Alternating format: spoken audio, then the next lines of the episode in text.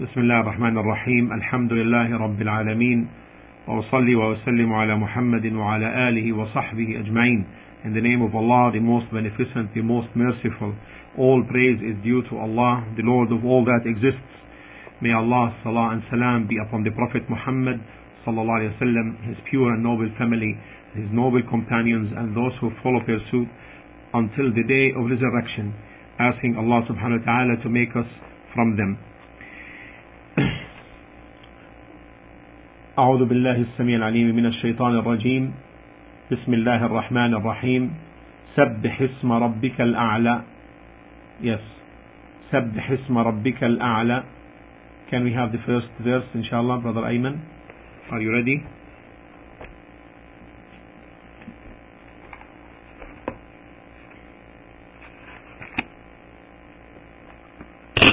the translation of the meaning of the first verse. This is the translation of the meaning of سبح اسم ربك الأعلى uh, glorify the name of your Lord the Most High.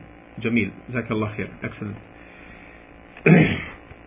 uh, first, regarding Bismillah ar-Rahman ar-Rahim, this is uh, ayah, this is a verse from the Book of Allah, an independent verse, and it is not from Al-Fatiha, neither from Al-Baqarah, neither from Al-Imran, neither from any chapter of the Quran. On its own, it stands as an independent verse, uh, initiating the beginning of every surah except Surah Bara'ah, except Surah Bara'ah, which is uh, Surah number 9. So then Allah subhanahu wa ta'ala says, سَبِّحِ اسْمَ رَبِّكَ الْأَعْلَى Glorify the name of your Lord, the Most High.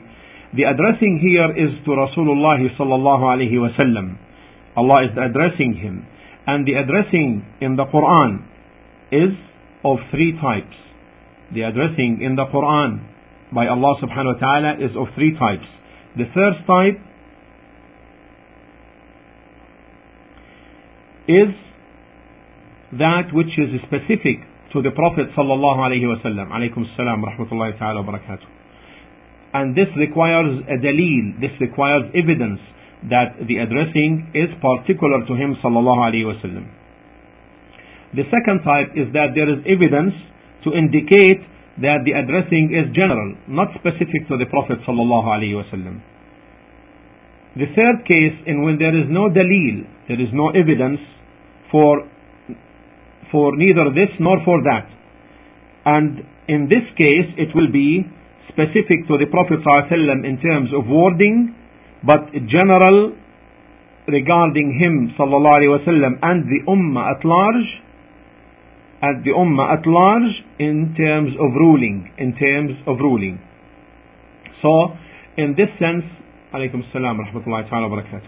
I will repeat these important classifications. الخطاب الموجه للرسول صلى الله عليه وسلم في القرآن على ثلاثة أقسام.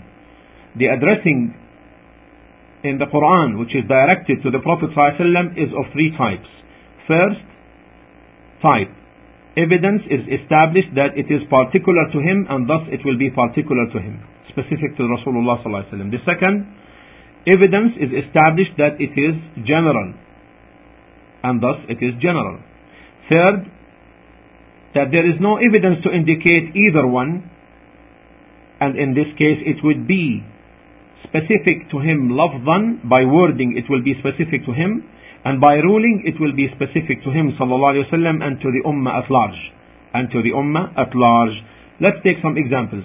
The first example, in Surah Al-Sharh, يقول الله عز وجل ألم نشرح لك صدرك ووضعنا عنك وزرك Haven't we opened your breast for you, O Muhammad sallallahu alaihi wasallam, and removed from you your burden? This is specific to the Prophet ﷺ. This addressing is specific to the Prophet ﷺ. This is from Surah Al-Sharh, verses 1 and 2. Alaykum salam rahmatullahi ta'ala wa barakatuh. Another example for this, in Surah Al-Nisa, chapter 4, verse 79. Chapter 4, verse 79. وَأَرْسَلْنَاكَ لِلنَّاسِ رَسُولًا And we have sent you, O Muhammad, as a messenger to mankind. This is particular, therefore, to the Prophet ﷺ, this addressing.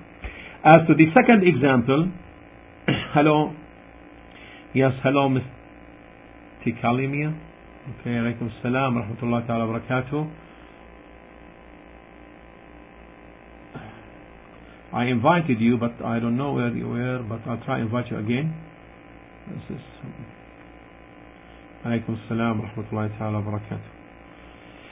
Okay, now the second the second type is the addressing in which there is evidence that it is general addressing. Like, for example,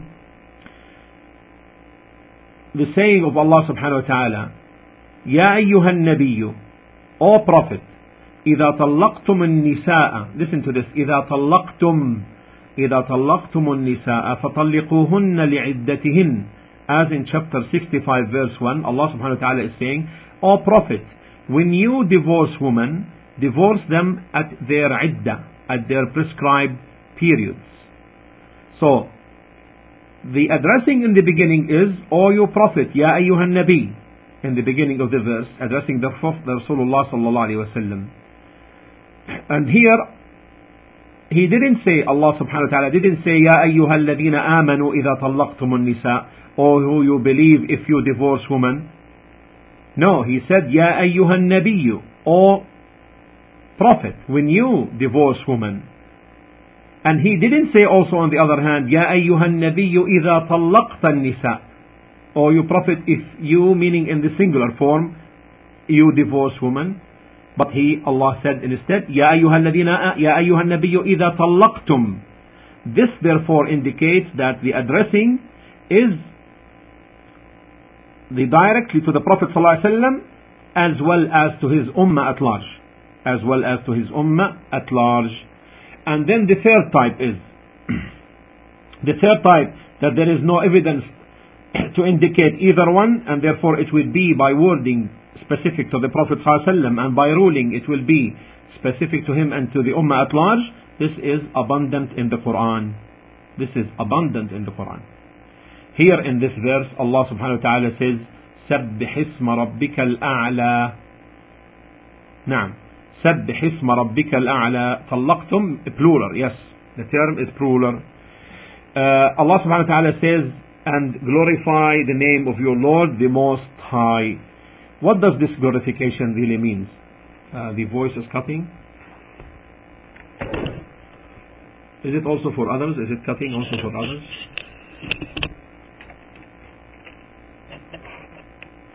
Okay now, طيب.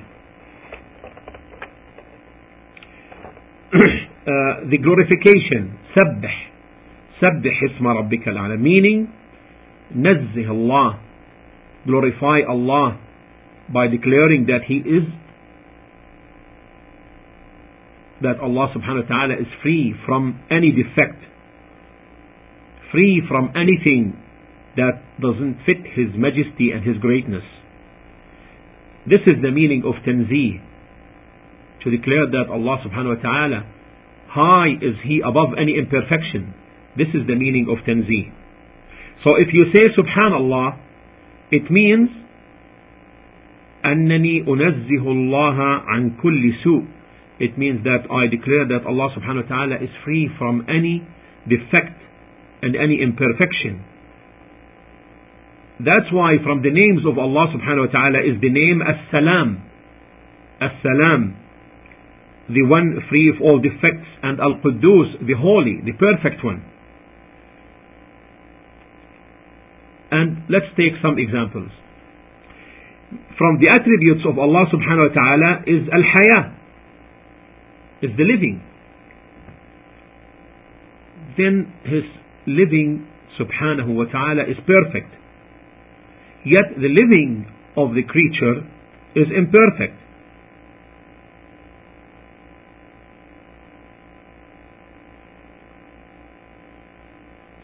Because the life of the creature is preceded with non-existence and it is not eternal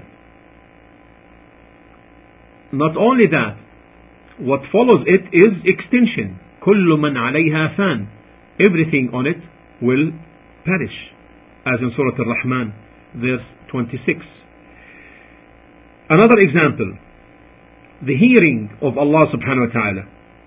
There is no defect in the hearing of Allah subhanahu wa ta'ala. He hears everything. Even the woman who came complaining against her husband to the Prophet sallallahu alaihi wasallam, and Allah spoke of his story, of her story in Surah Al-Mujadila. She used to speak or she spoke to the Prophet, she spoke to the Prophet sallallahu alaihi wasallam and Aisha was in the apartment.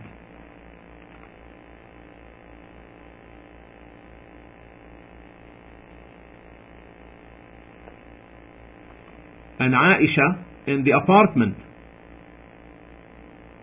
And she couldn't grasp, she couldn't grasp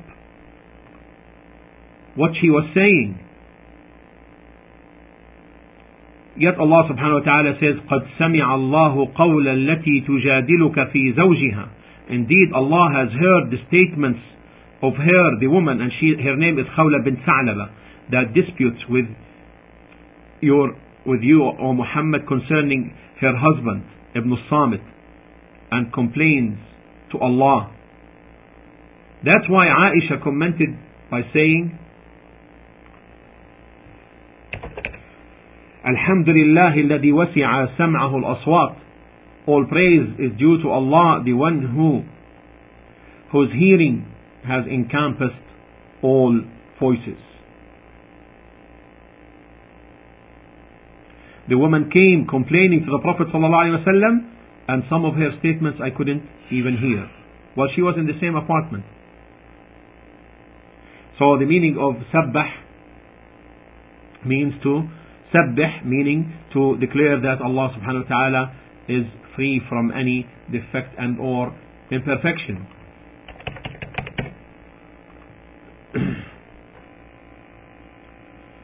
طيب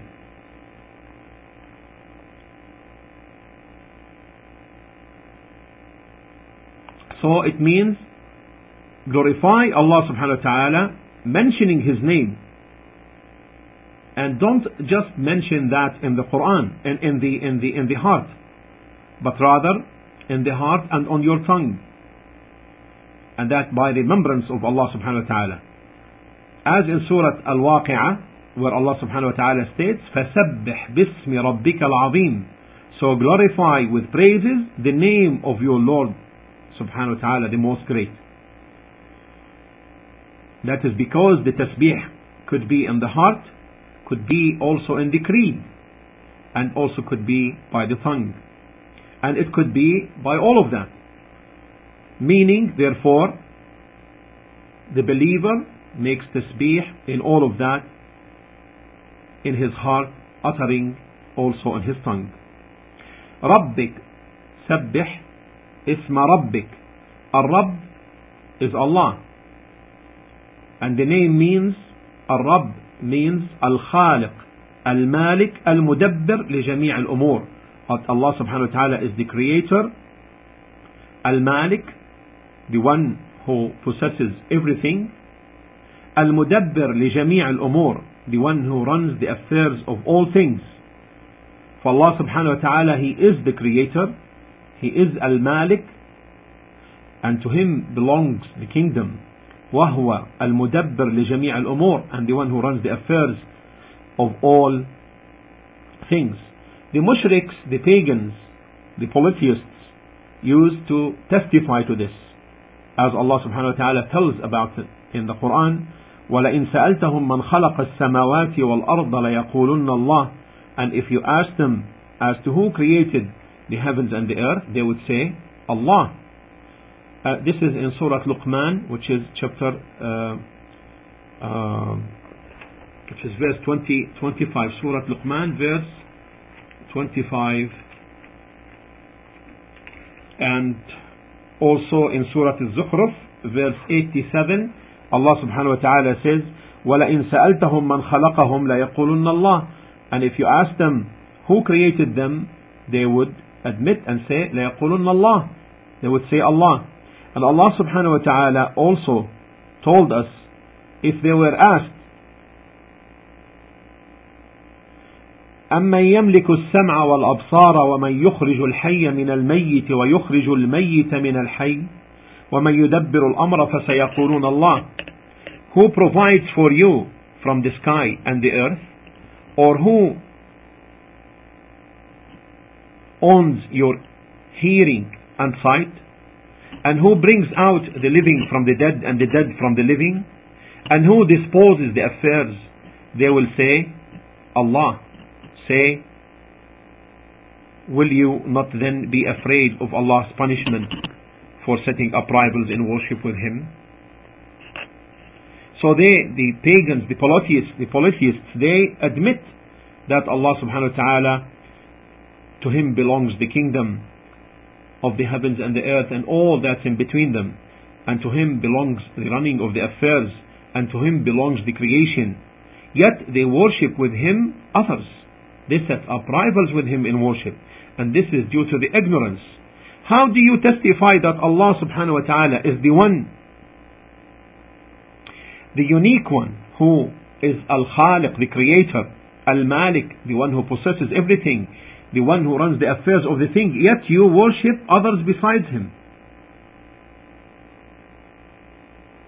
So the point to make here is that the meaning of Ar-Rabb, the Lord, is that He is the Creator, Al-Malik, the one who possesses everything, Al-Mudabbir li al-umur, the one who runs the affairs of everything. So whenever you hear the term and or the name of Allah as Ar-Rabb in the Quran, then remember Al-Khaliq, المالك المدبر الخالق المالك المدبر please uh, make the uh, if you can cut the the the, uh, the summary of that which brother Abu Maryam just put there alhamdulillah that will be good to keep it uh, in your notes every person who testifies to these three matters then it is incumbent upon him that he worship none except Allah as it is the command of Allah subhanahu wa ta'ala يا أيها الناس اعبدوا ربكم الذي خلقكم والذين من قبلكم the first command in the Quran in Surah Al-Baqarah يا أيها الناس O mankind اعبدوا ربكم worship none except your Rabb Allah الذي خلقكم the one who created you والذين من قبلكم and those before you chapter 2 verse 21 he is saying, Allah here, اعبدوا ربكم الذي خلقكم. Worship the Lord that created you. Meaning, لا تعبدون غيره. Don't worship other than Him. Then comes الأعلى. سبح اسم ربك الأعلى. الأعلى stems from العلو, loftiness. And the loftiness of Allah and the highness of Allah and the transcendence of Allah is of two types. the transcendence of the rank or the attributes and the transcendence al-ulu that the transcendence of the essence of Allah himself as to the highness of the rank or the attribute then to Allah belongs the most perfect attributes قال الله تعالى ولله المثل الأعلى and to Allah belongs the most and highest parable. As in Surah An-Nahl, chapter 16, verse 60. As to the transcendence of Allah Himself, indeed, verily Allah subhanahu wa ta'ala is above creation, risen on His arsh in the way that fits His majesty and His glory.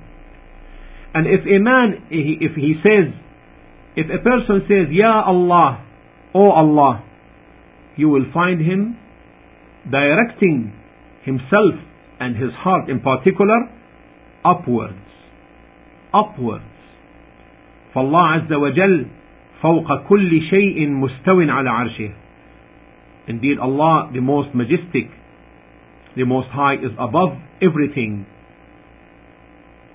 arose over his arsh so al-a'la if you read it then feel within you that Allah subhanahu wa ta'ala is high, most perfect in his attributes, and that he in himself, subhanahu wa ta'ala by himself, is above everything. And that's why the person when he prostrates to Allah, He says, سبحان ربي الأعلى سبحان ربي الأعلى Far removed Allah is above every imperfection. My Lord Allah the Most High. He remembers, the person remembers his lowness. Why? Because now he is prostrating. He's, he's standing up and then he goes to suful, to a low status, to a low place. And therefore the most noble of the person and the highest of that in, in him is his face. Yet he puts it on earth. The earth upon which the feet of people steps and therefore it is from the wisdom to say, Subhana Rabbi al-A'la. Far is removed Allah, the Most High, the Lord, my Lord, above everything, the Most High. Meaning I declare Him far from any imperfection and that He is above everything. Because I came down to that which is the lowest status for me to go into this physical low place. And therefore here you declare the glory of Allah subhanahu wa ta'ala in His most perfect attributes and in Him being above creation. Then Allah subhanahu wa ta'ala in the next verse says, الذي خلق فسوى الذي خلق فسوى The one who created everything and then proportioned it. Second verse please. الذي خلق فسوى. خلق here means created, meaning أوجد من العدم brought to existence from non-existence. All the creatures Allah subhanahu wa ta'ala brought it to exist. He subhanahu wa ta'ala says, يا أيها الناس ضرب مثل فاستمعوا له all mankind, all mankind, a similitude has been coined, so listen to it carefully. إن الذين تدعون من دون الله Verily those on whom you call besides Allah لن يخلقوا ذبابا ولو اجتمعوا له They cannot create even a fly even though they can combine together for this purpose. Meaning they can combine all their powers and all their ways and means for this purpose, to bring it to reality. But they cannot. وإن يسلبهم الذباب شيئا لا يستنقذوه منه ضعف الطالب والمطلوب and even though they combine together and if the fly snatches away a thing from them they will have no power to release it from the fly ضعف الطالب والمطلوب so weak are both the seeker and the sought the seeker who seeks other than Allah and the sought the one being sought by others being deified by others and this is a great parable a great similitude all of those that you call besides Allah لن يخلقوا ذبابا won't be able to create a fly even if they will all together and combine, even of all the aliha, all the gods that is worshipped other than Allah, and all the leaders and people in authority and all the engineers come to create a fly, one single fly, they wouldn't be able to achieve that. And in our contemporary times, with the advancement of industry, this great and tremendous advancement, if all of those creation combine their efforts to bring forth and to create a single flight, they wouldn't be able to.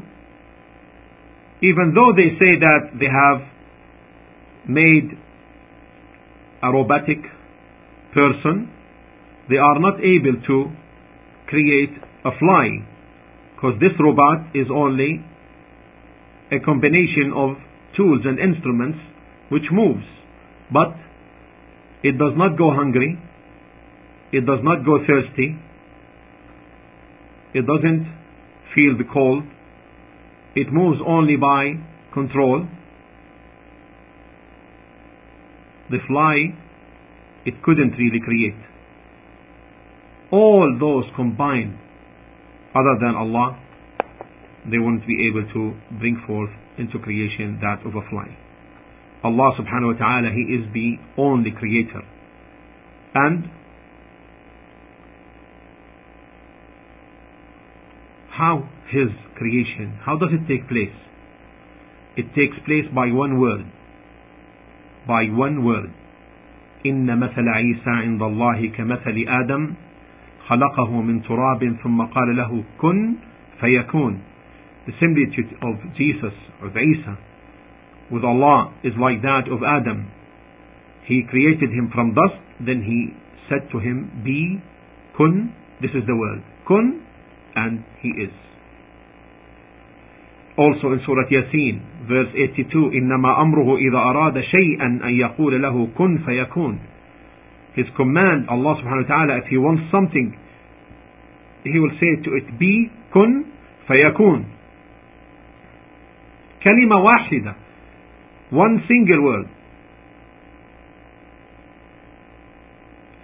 all the creatures all will die all will perish all will be eaten by the earth or by the prey animals and or by fire yet on the day of resurrection Allah subhanahu wa ta'ala commands the shout, the second blowing of the trumpet. And all of those who perished will come out. فإنما هي زجرة واحدة فإذا هم بالساهرة as in Surah Al-Nazi'at verse 13 it will be but a single shout so behold they will all be brought up before us in Surah Yasin verse 53 also Allah subhanahu wa ta'ala states إن كانت إلا صيحة واحدة فإذا هم جميع لدينا محضرون It will be but a single shout so behold they will all be brought before us كل العالم all that exists from ins from mankind and jinn from beasts from insects and others all on the day of resurrection will be gathered by one single word. And thus therefore Allah the most magnificent, the most high, He is alone the creator and none else with Him creates. And all the creation is not difficult for Him. And it is easy for Him and it all occurs by one word. And then Allah subhanahu wa ta'ala says, الذي خلق, this is regarding His creation, فسوى. فسوى meaning, He subhanahu wa ta'ala not only created, but He then proportioned the creation. He proportioned it on the best form and the most suitable form in accordance with His wisdom and justice and knowledge. As to man, for example, Allah subhanahu wa ta'ala says concerning this, الذي خلقك فسواك فعدلك who created you fashioned you perfectly في أي صورة ما شاء ركبك and gave you due proportion in whatever form he willed he put you together as in Surah Al-Infitar verses 7 and 8 and in Surah Al-Teen verse 4 لقد خلقنا الإنسان في أحسن تقويم Indeed, verily we have created man in the best stature, in best mold. Nothing of the creatures is better in this sense. His head is above his heart and his chest on a perfect form. So the first thing that will enter into under this term fasawa that he then proportion will be man and everything also will be proportioned in the suitable way that fits His purpose and His existence. Then Allah subhanahu wa ta'ala says, وَالَّذِي قَدَّرَ فَهَدَى وَالَّذِي قَدَّرَ فَهَدَى And who Allah has measured, preordained. For everything, Allah subhanahu wa ta'ala had preordained it. As Allah subhanahu wa ta'ala says, وَخَلَقَ كُلَّ شَيْءٍ فَقَدَّرَهُ تَقْدِيرًا And He created everything and He has measured it exactly according to its due measurement. As in Surah Al-Furqan, chapter 25, verse 2. Allah subhanahu wa ta'ala measured it and proportioned it.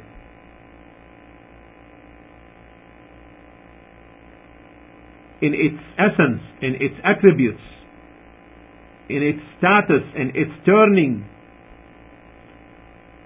Everything has a specified measure. Our, the lifespans are measured. The conditions are measured. The bodies, the physical forms are measured. Everything is proportioned perfectly as Allah subhanahu wa ta'ala says, وَخَلَقَ كُلَّ شَيْءٍ فَقَدَّرَهُ تَقْدِيرًا He created everything and He has measured it exactly according to its due measurement. Then Allah says, فَهَدَى Then He guided. So, look, here Allah subhanahu wa ta'ala started first by khalaq, the creation. And then shaping the creation in the form that is suitable. Uh, there is a hot mic here apparently. Can you hear me? Am I stuck? Am I stuck?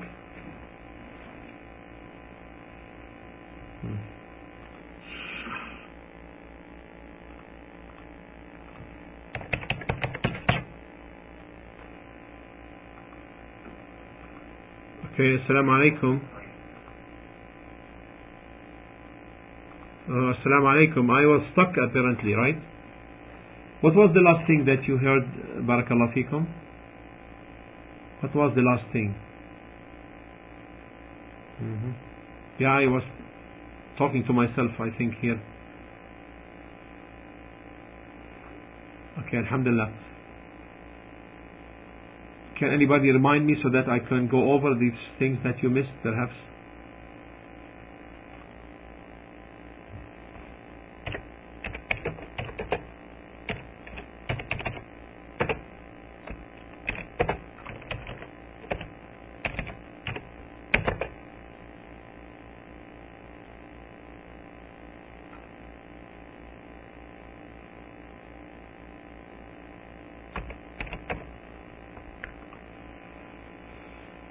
Okay, uh, can anybody tell me where uh, where you reached from your side so that I can continue inshallah and cover up those things that uh, that you perhaps missed? Can anybody do that please?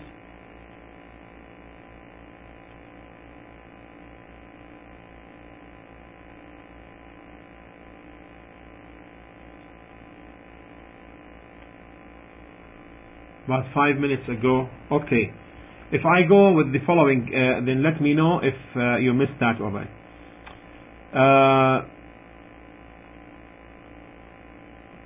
the last thing I mentioned, perhaps the last thing you heard when I related that as to the manner in which Allah subhanahu wa ta'ala creates, He creates by the word kun, by His saying, by single word kun. Okay? That was the last thing that you heard. Yeah, okay. Alright, so we can continue. Exactly. And the evidence for that is in the saying of Allah subhanahu wa ta'ala, إِنَّ مَثَلَ عِيسَى عِنْدَ اللَّهِ كَمَثَلِ آدَمَ The similitude indeed of Jesus with Allah is like that of Adam. He created him from dust, خلقه من تراب ثم قال له كن فيكون. And then he said to him, be, kun, this is the word, this is the single word. Kun, be, and he was. Also in Surah Yasin, verse 82, Allah subhanahu wa ta'ala says, إنما أمره إذا أراد شيئا أن يقول له كن فيكون Indeed, He commands if He wants anything, subhanahu wa ta'ala, His command is to say to that thing be and it will be. One word, all the creatures will die and perish, may be eaten by the earth or eaten by prey and beast animals or by fire. Yet on the day of resurrection, on the day of resurrection, Allah subhanahu wa ta'ala will gather them all by one single shout, which is the second blowing of the trumpet. Allah subhanahu wa ta'ala says, إن كانت إلا صيحة واحدة فإذا هم جميع لدينا محضرون It will be but a single Can you hear me now please? It will be but a single shout So behold, they will all be brought up before us. They will all be brought up by us subhanahu wa ta'ala. Before us. طيب. This is Surah Yasin, verse 53. All the creation from mankind and jinn, the beasts and the insects and the like, will be gathered with one single word. Even and therefore and hence, Allah, the Most High, the Most Majestic, alone is the creator and none else creates with him or besides him والخلق and the creation is easy for him one word then Allah subhanahu wa ta'ala says فسوى عليكم السلام ورحمة الله تعالى وبركاته فسوى then Allah subhanahu wa ta'ala says uh, who has created and then proportioned it create, created and then proportioned it. Meaning, Allah subhanahu wa ta'ala proportioned what He creates on the best form and the most suitable form. Man, for example, Allah mentions concerning the proportion of man الذي خلقك فسواك فعدلك في أي صورة ما شاء ركبك Allah is the one who created you and fashioned you perfectly and gave you due proportion in whatsoever form He will, He put you together.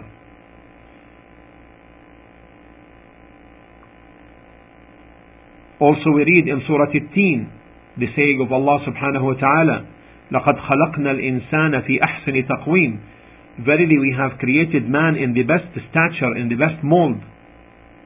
There is nothing of the creatures better in the creation in terms of form than man. His head is above, his heart and his chest on a perfect form. And that's why the first thing that will enter under the saying of Allah فسوى is man. الذي خلق the one who created and then فسوى and he proportioned what he created everything Allah subhanahu wa ta'ala proportioned according to the way that is most suitable for it. Then Allah subhanahu wa ta'ala states in the third verse, وَالَّذِي قَدَّرَ فَهَدَى وَالَّذِي قَدَّرَ فَهَدَى meaning that He is the one who has measured, has measured everything, has given everything its due and exact measure and preordainments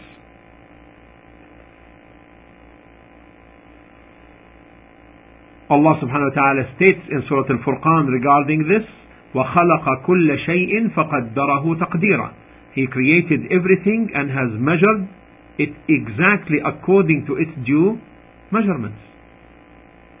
He created things in their essence and in their attributes, everything having a specified measure, a specified lifespan, specified conditions, specified and limited bodies. Everything is preordained in exact measurements. As Allah subhanahu wa ta'ala stated in that verse, وخلق كل شيء فقدره تقديرا He created everything and has measured it exactly according to its due measurement. Then Allah says, فهدى So follow these verses now. خلق, created, سوى, proportioned, then قدر, preordained, everything in its due and exact measures, then what? فهدى Then he, subhanahu wa ta'ala, guided. Then he guided. And the guidance here Alaykum salam rahmatullahi ta'ala barakatuh. The guidance here is of two kinds, and this comprises the two types of guidance. The first type of guidance is, can we put those to Brother Abu, uh, Brother Abu Maryam khair? The two types of guidance. It's very important. The first guidance is, now, creation, proportion, ordained and guided. Now, concerning the guidance, it comprises two parts. The first is Al-Hidayah Al-Kawniyah, the universal guidance. The universal guidance. And the second type is the legal guidance. So these are the two types of guidance. Al-Hidayah Al-Kawniyah, the universal kindness, uh, guidance, and the second one is Al-Hidayah Al-Shar'iyyah, the legal one, the legal guidance. What is Al-Hidayah Al-Kawniyah? what is the universal guidance? Al-Hidayah al-Kawniyah meaning that Allah subhanahu wa ta'ala had created everything for the purpose for its existence.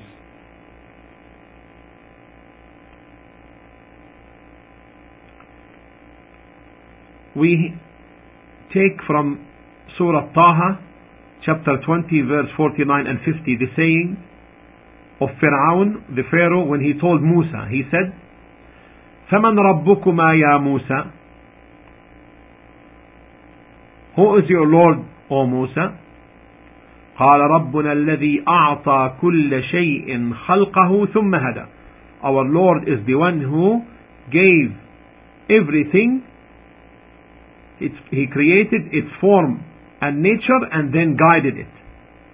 And then guided it you will find every creature, Allah subhanahu except that Allah had guided it for that which it needs. The, the child, when he is born, and when he wants to suckle, Allah guides him to the breast to take from it and suckle from it that which he needs. Look at the minute insects. Look at the ants. It doesn't build its homes, its houses in lofty places. But it rather does, I'm sorry. It puts its, its houses, it builds them on lofty places. Why? Fearing from flood. That water will enter its holes and thus finishes it up, oh, ruins it. And when rain comes, and if there is any food supplies from grains and so forth in here, in its houses, it will take it out when the sun rises, when the sun appears, exposing it to the sun. Why? Lest it should get rotten. And before it stores its grains, it will eat the parts of the grain, the sides of the grain. Why? Lest it will grow and this will barakatuh and thus it will be of no benefit to them this is something witnessed and experienced and known. Who is the one who guided the ants to all of that? Allah subhanahu wa ta'ala. This is the type of universal guidance that Allah subhanahu wa ta'ala has guided every creature to all that it needs. As to the legal or legislative guidance, This is the thing which is of particular importance with respect to the children of Adam. Allah subhanahu wa ta'ala had made that clear even to the kuffar, even to the disbelievers. That Allah had guided them in the sense that He showed them, directed them. Listen in this respect to what Allah subhanahu wa ta'ala says about the people of Thamud, the disbelievers of Thamud, the tribe of Thamud. وأما ثمود فهديناهم فاستحبوا العمى على الهدى. As to the people of Thamud, we showed and made clear to them the path of the truth. But they preferred blindness to guidance.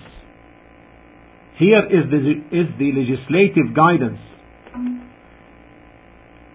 And this is the guidance which is intended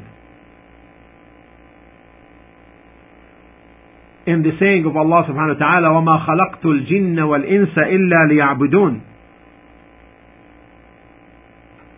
Verily, I have not created the jinn and the ins except for the sole purpose of worshipping me alone. Why Allah subhanahu wa ta'ala told us about that? So that we resort to Him in all of our affairs. In all of our affairs. If we know that Allah subhanahu wa ta'ala, He is the creator who brought us from non-existence, and thus if we are inflicted with a disease or a sickness or illness, then we resort to Allah. Why? Because the one who created you and brought you to exist from nothing is all able to correct that matter in your body. And thus resort to Allah your Lord and depend upon Him. And there is no problem for you to take from the medicine which Allah had made allowable for you. Yet with the belief, with the firm belief that this medicine, this treatment is one of the causes which Allah subhanahu wa ta'ala had created. And if you are cured and healed by this cause, the one who truly gave you the healing is Allah subhanahu wa ta'ala through this created means. He is the one who subhanahu wa ta'ala has made this medicine a cause for your healing. And if he wished, he would have made it a cause for your destruction. And this tells us that when we know that Allah subhanahu wa ta'ala is the one who is the creator, then we resort to Him in all of our affairs. If we know that He is the one who guides, and thus we seek His guidance, we seek His Sharia to follow, and this is our legal guidance, so that we reach that which He had prepared for us from the noble life in the hereafter. Then comes the next verse.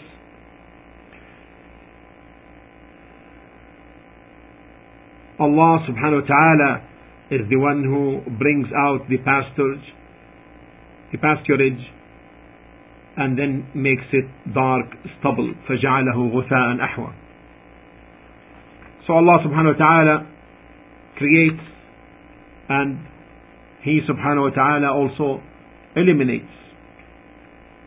Then he subhanahu wa ta'ala says, سَنُقْرِئُكَ فَلَا تَنْسَى We shall make you to recite, meaning the Quran, O Muhammad sallallahu alayhi wasallam. So you, Muhammad sallallahu alayhi wasallam, shall not forget it. This is a promise from Allah subhanahu wa ta'ala for His Messenger sallallahu alayhi wasallam. أنه يقرئه القرآن makes him recite the Quran ولا ينساه الرسول and the Messenger صلى الله عليه وسلم does not forget it. And he sallallahu alayhi wasallam used to hasten when Jibreel bring him or brought him the revelation from Allah subhanahu wa ta'ala. And Allah reminded him by saying then, لا تحرك به لسانك لتعجل به إن علينا جمعه وقرآنه فإذا قرأناه فاتبع قرآنه ثم إن علينا بيانه Move not your tongue concerning the Quran to make haste therewith it is for us to collect it and give you the ability to recite it. And when we have recited it to you, or Muhammad through Jibreel alayhi salam, then follow it, follow its Quran recital. Then it is for us to make it clear to you after the recitation. So, after this admonition from Allah subhanahu wa ta'ala, the Prophet ﷺ used to listen until Jibreel finishes the recitation from the revelation, then he would repeat it ﷺ. Here Allah subhanahu wa ta'ala says, سَنُقْرِئُكَ فَلَا تَنْسَى We shall make you to recite so that you shall not forget it. يعني, except that Allah wishes for you to forget. Because the matter is in Allah's hands. Why? Because Allah subhanahu wa ta'ala says, يَمْحُ اللَّهُ مَا يَشَاءُ وَيُثْبِتُ Allah blots out what He wills and confirms what he wills as in Surah Al-Ra'd which is chapter uh, 13 verse 39 and in Surah Al-Baqarah we know concerning the abrogation of the verses in Surah Al-Baqarah uh, chapter 2 verses 106 and 107 where Allah subhanahu wa ta'ala says ما ننسخ من آية أو ننسها نأتي بخير منها أو مثلها ألم تعلم أن الله على كل شيء قدير ألم تعلم أن الله له ملك السماوات والأرض وما لكم من دون الله من ولي ولا نصير Whatever a verse or a revelation do we abrogate or cause to be forgotten, this is the point, or cause to be forgotten, we bring a better one or similar to it. Know you not that Allah is able to do all things? Know you not that it is Allah to whom belongs the dominion of the heavens and the earth? And besides Allah, you have neither any wali or protector or guardian nor helper. And maybe it's that Allah subhanahu wa ta'ala made the Prophet forget and a verse from the book of Allah subhanahu wa ta'ala, yet Allah subhanahu wa ta'ala immediately will make him right away remember that. Then Allah subhanahu wa ta'ala says in the following verse, إِنَّهُ يَعْلَمُ الْجَهْرَ وَمَا يَخْفَى So, we shall make you to recite the Quran so you, O Muhammad, shall not forget it except what Allah may will. He knows what is apparent and what is hidden. He knows what is apparent and what is hidden. So Allah subhanahu wa ta'ala knows all that which is apparent all that which man yani, utters and we hear from or, we, or others hear from him and وما يخفى that which is hidden meaning not apparent all of these both Allah subhanahu wa ta'ala to Allah they are all known as Allah subhanahu wa ta'ala says in Surah Qaf chapter 50 verse 16 وَلَقَدْ خَلَقْنَا الْإِنسَانَ وَنَعْلَمُ مَا تُوَسْوِسُ بِهِ نَفْسُهُ and indeed we created man and we know what his own self whispers to him. Then Allah subhanahu wa ta'ala says, وَنُيَسِّرُكَ لِلْيُسْرَى And we shall make easy for you, O Muhammad sallallahu alayhi wasallam, the easy way. The easy way, meaning to do righteous deeds. This is from the promise again. This is another promise from the promises of Allah subhanahu wa ta'ala to His Messenger sallallahu alayhi wasallam that He will make easy for him. He will guide him to all that which is easy in all of his affairs, especially in matters related to the obedience of Allah Azza wa Jal. And when the Prophet sallallahu alaihi wasallam told the companions that there is no one of mankind except that his seat or his place in paradise or in the fire of hell except that it has been assigned to him all the children of Adam their places their seats in in paradise if they were from the people of paradise or in the fire of hell if they were people from the fire of hell all of that has been written. They the companions said when he informed them about this the companion said, Ya Rasulullah, أفلا ندع العمل? Okay, طيب brother أبو مريم جزاك الله خير. أفلا ندع العمل ونتكل يعني على ما كتب. they said, why should we carry on doing good deeds? Shall we depend and give up work and therefore depend on that which has been already written? The Prophet ﷺ admonished them by saying, La, nay, i'malu, but carry on doing good deeds.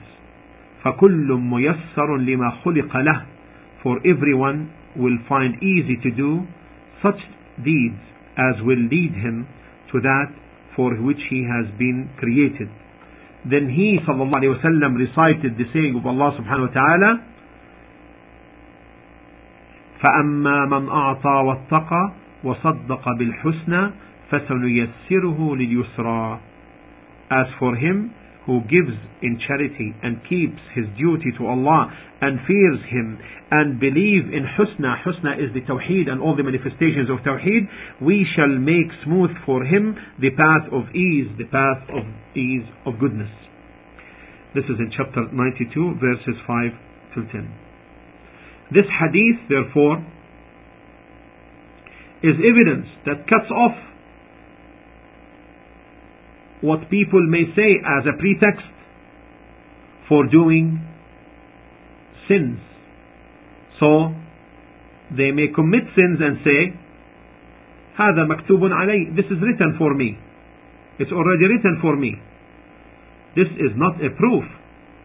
Why? Because Rasulullah sallallahu alayhi wasallam said, اعملوا فكل ميسر لما خلق له.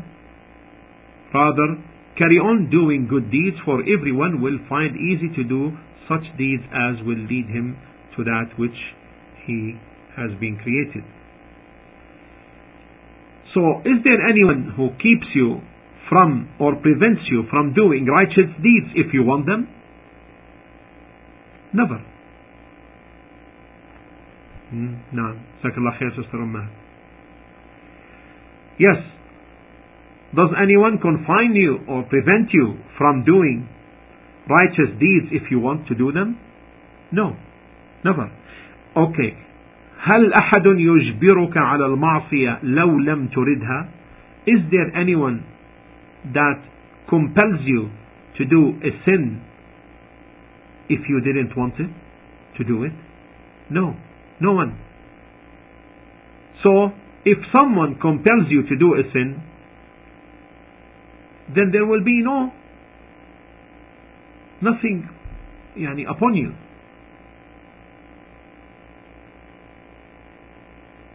meaning you will not acquire a sinful deed.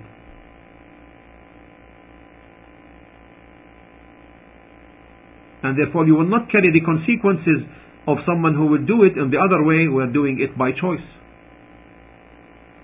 Even disbelief, which is the greatest of sins, Allah subhanahu wa ta'ala states regarding this, Man kafara billahi min ba'di imani, the one who disbelieves in Allah after having believed, except him who is forced thereto, and whose heart is at rest, meaning with iman, with faith. Yani there is nothing upon him. ولكن من شرح بالكفر صدرا. But the blame is on whom? But such as open their breasts to disbelief and on them is wrath from Allah and theirs will be a great torment. These are the ones who are going to be held accountable. Not even the one who is made to disbelieve after his faith out of compelling, yet when his heart is at rest with Iman. This is not blamed, even in this gravest sin. And thus we say, act, O man, act righteously, and avoid evil so that Allah subhanahu wa ta'ala leads you to al-yusra, to that which is easy and keeps you away from that which is usra, hard, hardship. So Rasulullah sallallahu alayhi wa sallam, Allah promised him that he will make easy for him the easy way of doing righteousness and that's why there hasn't been any situation where the Prophet ﷺ faced a difficulty except that Allah subhanahu wa ta'ala had, had put for him, and made for him an easy way out. Then Allah subhanahu wa ta'ala commanded the Prophet sallallahu alayhi wasallam to say, فذكر and thus and therefore remind فذكر إن نفعت الذكرى إن نفعت الذكرى فذكر remind men in case the reminder profits them this is the translation of the meaning okay meaning remind men mankind remind them of the verses of Allah subhanahu wa ta'ala and of the days of Allah, admonish them. In nafa'at dhikra, meaning in case the reminder profits them. And if it doesn't, then don't admonish them. Then there is no benefit from admonishing some people knowing that they are they don't get the benefit. This is what has been said regarding the meaning of this verse. Some of the scholars also are with the opinion that the meaning of this verse is admonish them no matter what admonish them regardless of their situation. This verse is uh, from uh, verse number 9 in Surah 87, which we are discussing now, which we're explaining. Okay. So, the second opinion is that no matter what, admonish them and remind them. And the reminder will benefit. It will benefit the believers and it will benefit that the one who is being reminded. On any case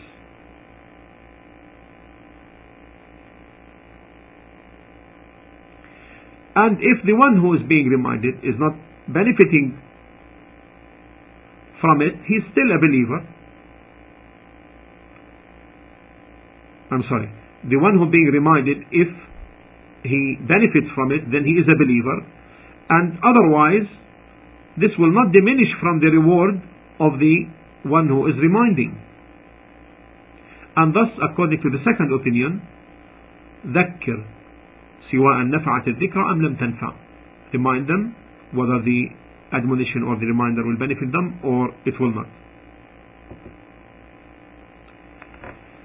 Also, some of the scholars have said, if the person thinks that the admonition or the reminder is beneficial, then it becomes obligatory. Yet, if he thinks that it is not beneficial, and la tanfa'al, it will have no effect, then he has the choice. If he wishes, if he wishes, he may, and if he wishes, he may not. Despite all of that, nevertheless, لا بد من التذكير there should be the reminder, even though you may think it may not benefit. Why? Because it will benefit you. And people will know that this thing that you are reminding them about is either a wajib, is either an obligatory matter, or it may be haram, unlawful. And if you keep silent while people are doing the haram, then they may say, well, had this been an unlawful matter, then the, the learned men of knowledge would have reminded us regarding it. Or they would say, had it been an obligatory matter, then the ulama, the scholars, would have reminded us about it. And therefore, from this we know that it is labud, it's a must to remind and to propagate the sharia whether it will benefit or not. Then Allah subhanahu wa ta'ala tells us as to who will benefit and as to who will not. سيذكر من يخشى The reminder will be received by him who fears Allah ويتجنبها الأشقى and but it will be avoided by the wretched. It will be avoided by the wretched.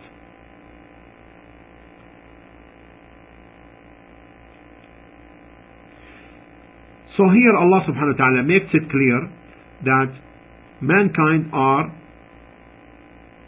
after the reminder are of two types. The first type those who fear Allah Azza wa Jal, knowing His greatness, subhanahu wa ta'ala, those if they are reminded by the verses of Allah, they will be receiving it. As Allah subhanahu wa ta'ala described Ibadur Rahman, the slaves of Allah, the most beneficent by saying, وَالَّذِينَ إذا ذكروا بآيات ربهم لم يخروا عليها صما وعميانا as in Surah Al-Furqan chapter 25 verse 73 and those who when they are reminded of the verses of Allah of His uh, revelations His verses His lessons of their Lord fall not deaf and blind thereat. So these are Ibadur Rahman those who are qualified of being the slaves of the most merciful of the most beneficent and those who when they are reminded of the verses of Allah of their Lord fall not deaf and blind their thereafter. The second type is those mentioned in the second verse it will be avoided by the wretched. The reminder will be avoided by the wretched. So he will avoid it and he will not benefit from it. Al-ashqa here is derived from ash-shaqa, from wretchedness, and it is on opposition to happiness, as stated in Surah Hud, فَأَمَّا الَّذِينَ شَقَوْا فَفِي النَّارِ As to those who are wretched, then they will be in the fire of hell. Hud, verse 106. وَأَمَّا الَّذِينَ سُعِدُوا فَفِي الْجَنَّةِ And as for those who are the happy ones, they will be in Al-Jannah, in paradise. So this one is wretched. He will avoid the reminder and the admonition and will not benefit from it. And al-ashqa is in Arabic al-baligh fi الشقاوة غايتها one who had reached the utmost of wretchedness and this is the kafir this is the disbeliever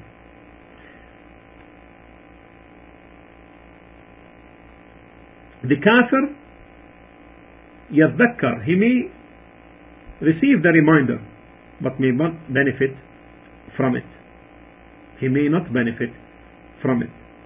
That's why Allah subhanahu wa ta'ala says regarding the wretched who receive and does not benefit from that is الذي يصل النار الكبرى who will enter the great fire and will be made to taste its burning.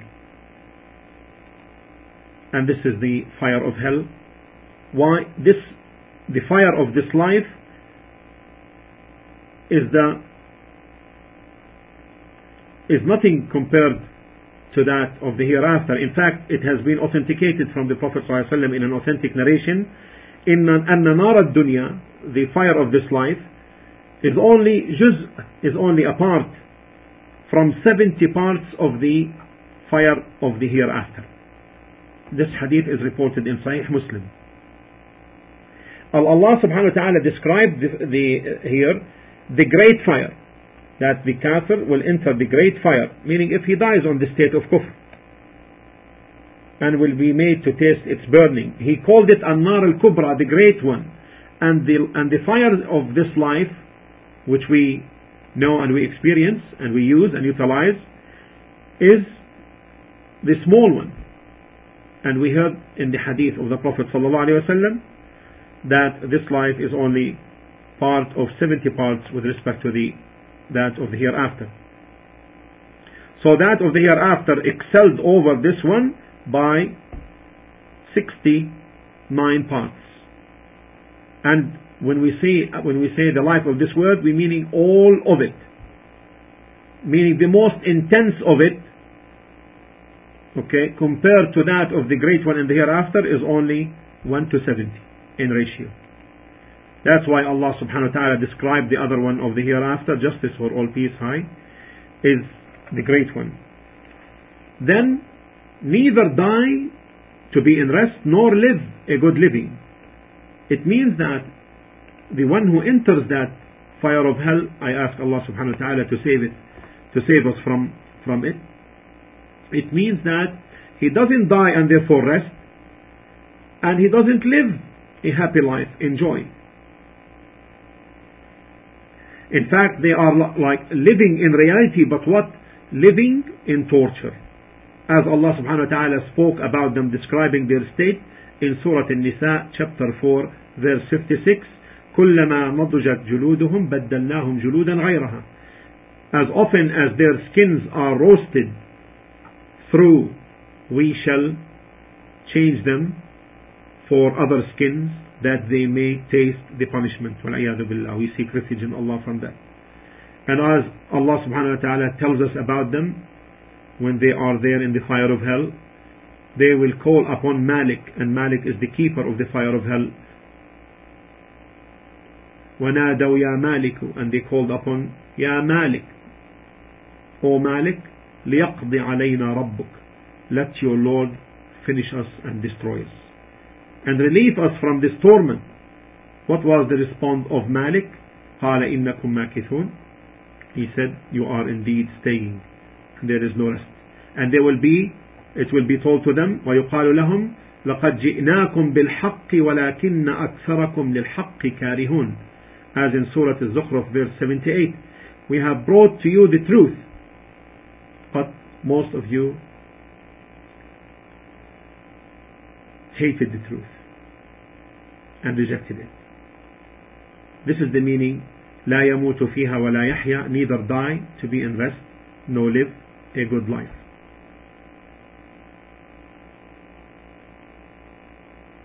And if someone may say, how is it that man, you know, is neither living nor dying? It will be said, لا يموت فيها ميت يستريح بها. He doesn't die therein a death whereby he will rest. And he doesn't live a life whereby he will be in joy. He is in torment and chastisement in the fire of hell and he will be in such an intense state that from the punishment that he will hope for death but that will not occur to him this is the meaning لا يموت فيها ولا يحيا there he will neither die to be in rest or nor live a good life here inshallah we stop we have finished alhamdulillah 14 of the verses or 13 of the verses and inshallah we continue tomorrow we finish inshallah tomorrow inshallah ta'ala the rest of the surah surah al-a'la which is number 87 number 87 may Allah subhanahu wa ta'ala reward the Shaykh Muhammad bin Salih al-Uthaymeen for this great explanation of these verses وصلى الله على محمد وعلى